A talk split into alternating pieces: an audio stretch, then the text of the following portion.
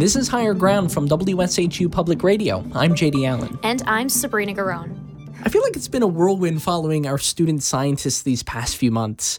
Now that we're at the end, what surprised you? It definitely has. It went by super quick because we were having a lot of fun while doing it. But um, uh, what surprised me the most was the uh, the topics that they were interested in because I feel like things that I was interested in at 13 just like don't even come close. Um, I I was expecting them to kind of talk about like you know animals and the environment because that's where my mind was yeah, as an eighth grader. You're a bird nerd. Yes, it's it's me. It's a personality trait. Yeah, just um, especially the girls who were interested in fast fashion and where that comes from, and um, some of the tape we have from Taya, just like on her own with the microphone, the things that she was saying. I'm just so impressed with them and amazed that these are the things that they that they think about and are concerned about. I would have never thought at 13 where the products that I buy online are coming from. No, never gave it a thought. I know, and every time they would sort of get close to animals I was like, oh great, let's explore that. That that right. sounds fun. There's a lot of sound that happens with animals. That should be great for the podcast. Mm. And they would have eight other ideas to make a left turn, and right. we would be talking about like acid rain. Right. I was just so impressed that they had all this information and they were actually really like worried and concerned about it already before we even brought this up. It turns out when we listen to young people, we can find innovative ways to adapt to changes in our environment. Exploring solutions might give their home the best chance at survival and help save coastal places beyond their city, where millions of people call home.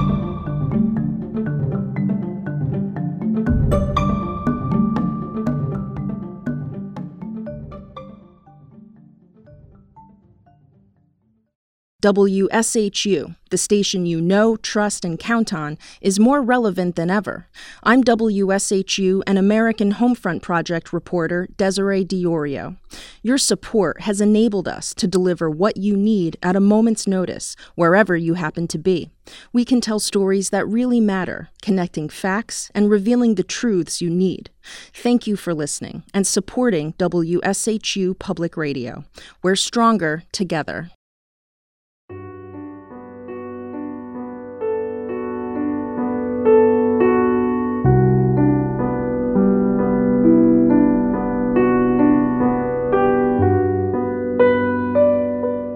Drifting River, performed by Eden, the teenage daughter of one of our musicians on this show, Aria Elon.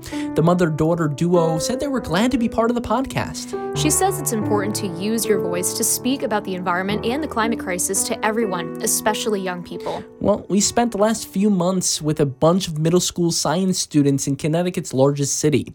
The goal was to listen to the ideas of young people in the face of climate change. There was one key question we asked of everyone we met along this journey together, like Long Island soundkeeper Bill Lucey. Why is it important to engage with young people in environmental issues? Because they're the next generation and we our parents didn't do a great job of handing off the planet to us. One of the biggest sewage treatment plants in the state is about 150 feet over that way. Discharges right into this harbor that doesn't flush very well from the ocean. So all of that stuff is built up in this harbor over time. Um, so the kids are the ones that are going to have to deal with the ramifications of climate change, poor water quality, uh, fisheries that aren't as abundant, um, heat, air pollution. So if we can get them on the path of thinking that way early on, they will surpass us as problem solvers when they're my age. And in turn, when they are returning the favor to the next generation, that generation will get another boost and be ahead leaps and bounds. All those kids all of a sudden are going to be thinking about stormwater, stormwater pollution, maybe a career in environmental uh, engineering in the future. So, I mean, it's organic. You go into a community and you just got to take the time, live by example, get out there, make sure the kids are able to partake in this experience and then they take away what they want and it just spreads on its own. And I think the nice thing about those, what you're telling me about those kids, and you know what I hear from my first mate, Jeanette, is that they're not whining, they're looking at problem solving.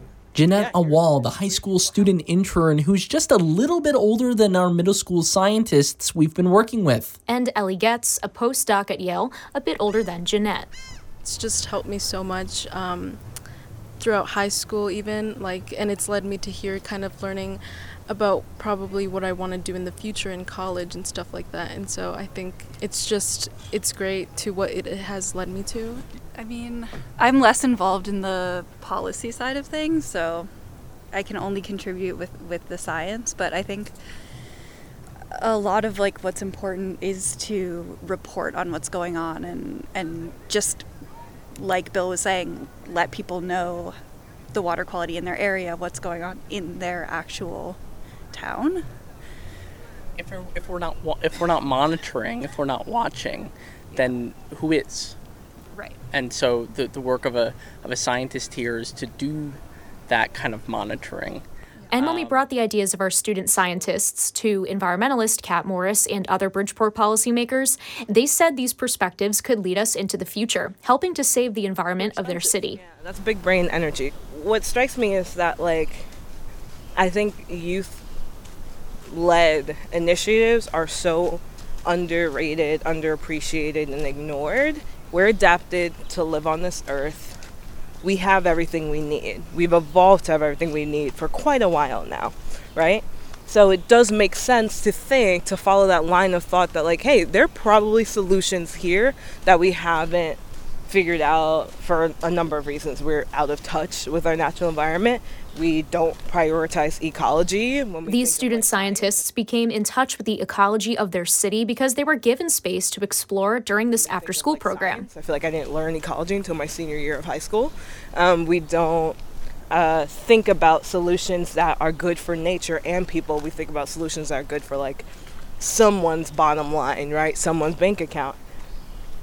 And so the opportunity is there. So, what we've done with these students is that we've asked them and we've tried to give them the space to kind of discover climate change for themselves mm-hmm. in their own neighborhoods. Yeah. Like I was having these thoughts and feelings for so long before I could figure out how to communicate them, before I could figure out how I wanted to do something with them. And what allowed me was the time to just sit down with my thoughts and actually think they're valid. I think that's also something that you give the kids that I think is really important and to like log and I want to note and appreciate that. When you give people a space to be curious, when you give people the time to connect with others and have intellectual exchange, you're allowing the capacity of their minds to grow but you're also then expanding what they can make out of their life. I really enjoyed talking to you. Yeah, me too. The way that we're gonna, I'm gonna just shut this off real quick. Okay. Unless you, you have something you want to say to the kids. Oh my God! Keep exploring what it means for you to be tapped into life. Keep exploring what feels good. Learn how to trust your intuition more than you trust what other people say to you that will serve you for the rest of your life. And learn how to trust your intuition in a way that is like that deep inner voice, but also learn how to trust yourself. And so you know what your body is doing when it tells you to move towards something or move away from something, regardless of what other people are telling you. That will make your life so much easier. I promise.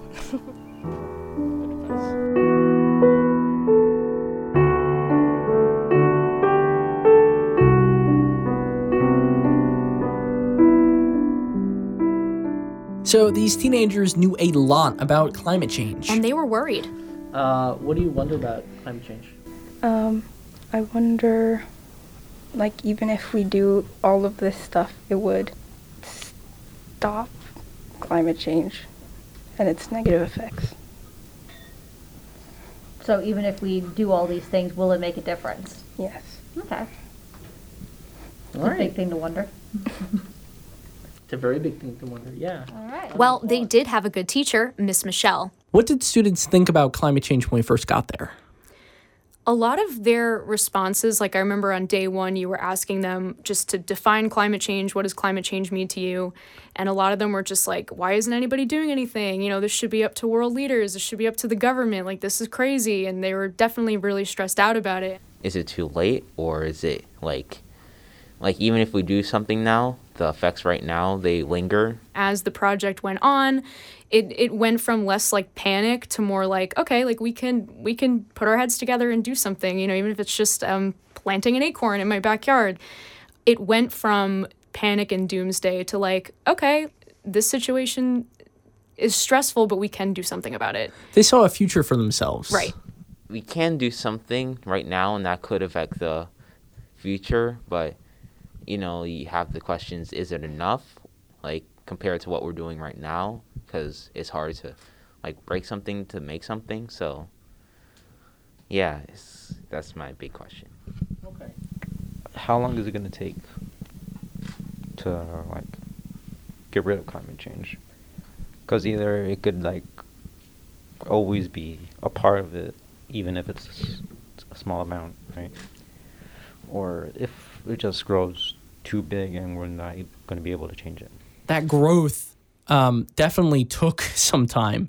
Um, they on day one um, were kind of skeptical. I, I think they thought it was cool that they were you know, wearing the headsets and holding the microphones and cool, we're going to make a podcast. Some of them knew what that was, some of them didn't. Oh, say, can you see? I don't know how this is related. Okay. The crowd with the t- tomatoes at you. um, but then as they started to engage with you know the research that they do at the science center they were uh, more focused in you know finding primary sources and finding climate information that allowed them to move beyond the noise about climate change or what you and I talk a lot about, Sabrina, which is like, this is not a doomsday podcast. Ooh, that's a pretty bird. Pretty bird. There's a bird. Feels like I'm talking to a parrot. Pretty bird, pretty bird. oh my God. um, and so they were able to move past the doom and gloom and actually say, hey, you know, there are some weird things that happen in the city. And I, I think that the solutions might be pretty uh, obtainable. Miss Michelle and the Science Center helped teens make sense of those weird things through their interest in STEM science, technology, engineering, and mathematics in their after school program. It's definitely easier to solve than I think what we think because most people will see climate change as this big problem that only rich people can solve or only scientists can solve when it's something you could do on your daily life to change just a little bit. So like little bite-sized things that are right. manageable that you can do. That would eventually add up if everyone started doing every day. So when you were researching, what type of things were you looking at so that way you knew that they were true? Like, how did you know that you what you were reading was true? I would check different sources, and if the same thing would pop up, I would write it down. Well, uh, the thing about the internet, not everything on it is true.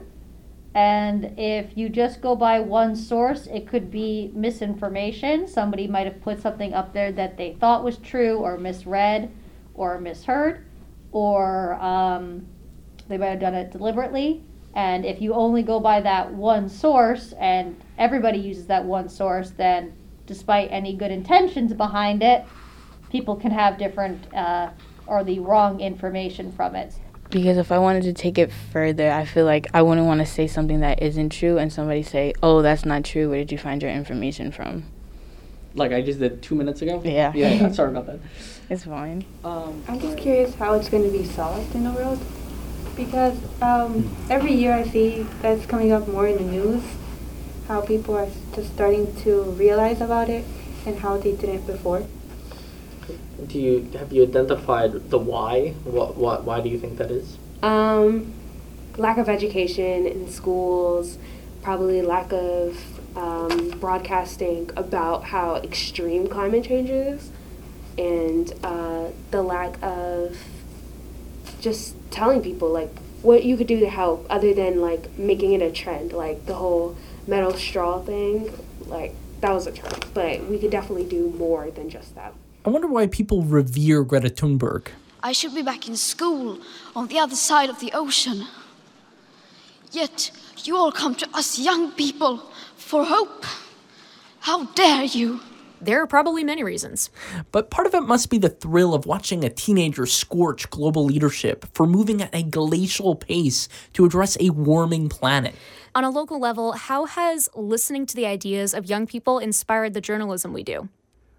Yeah, I mean, so we you know, through the process of this podcast, there was a lot of time uh, working with the students and exploring their perspectives, and therefore we had a kind of take their ideas and bring it to the people that are in charge, like policymakers and um, advocates and officials, and say, oh, so could these ideas work in real life? Um, because they saw the real life implications of climate change happening. What was really rewarding about this is that what the students were focused in was not uh, doomsday. Mm-hmm. Um, it was much more practical, uh, not uplifting, but practical. Um, when a lot of the stuff that we see online about climate change can be really draining. Right. And I feel like a lot of the stuff I see about climate change on social media, it, it comes off kind of political as well. And even after doing this podcast for the last year or so, oh, you know, I work on a podcast about climate change. Like sometimes there are a few eye rolls, there are a few like eyebrow raises, and mm, okay.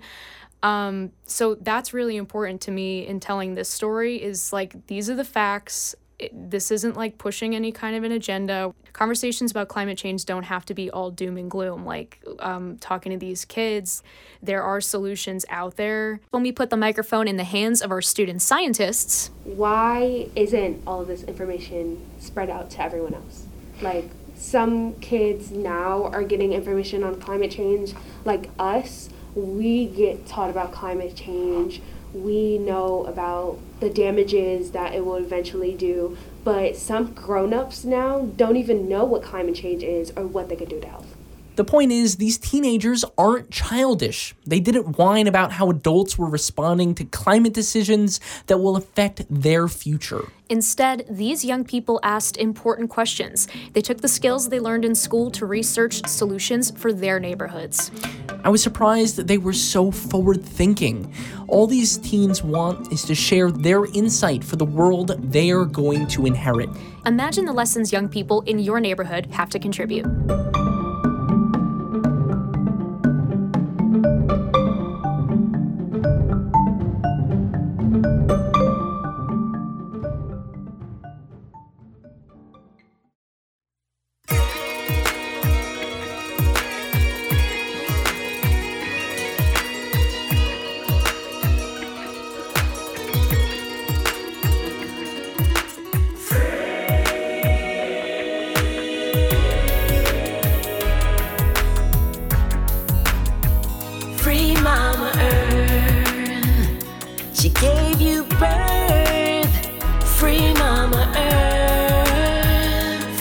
I'm earth. Ground is reported and produced by Sabrina Garone and me, JD Allen, with editing from Harriet Jones. Molly Ingram helped with the mixing. Samantha Simon, Melanie Formos, and Megan Briggs did fact checking and research. Ann Lopez is senior producer. Terry Sheridan is news director. Tom Kuzer is program director. Graphic art is by our digital editor, Joshua Joseph. Music for the show is composed by Samuel Davies and Aria Elon. Higher Ground is a production of WSHU Public Radio. The Discovery Science Center is operated by Sacred Heart University, which is also the licensee of WSHU. This podcast was made possible by the Joan Ganz Cooney Center and Sesame Workshop. And thank you so much to Miss Michelle and the students who participated in the podcast. Thank you for listening.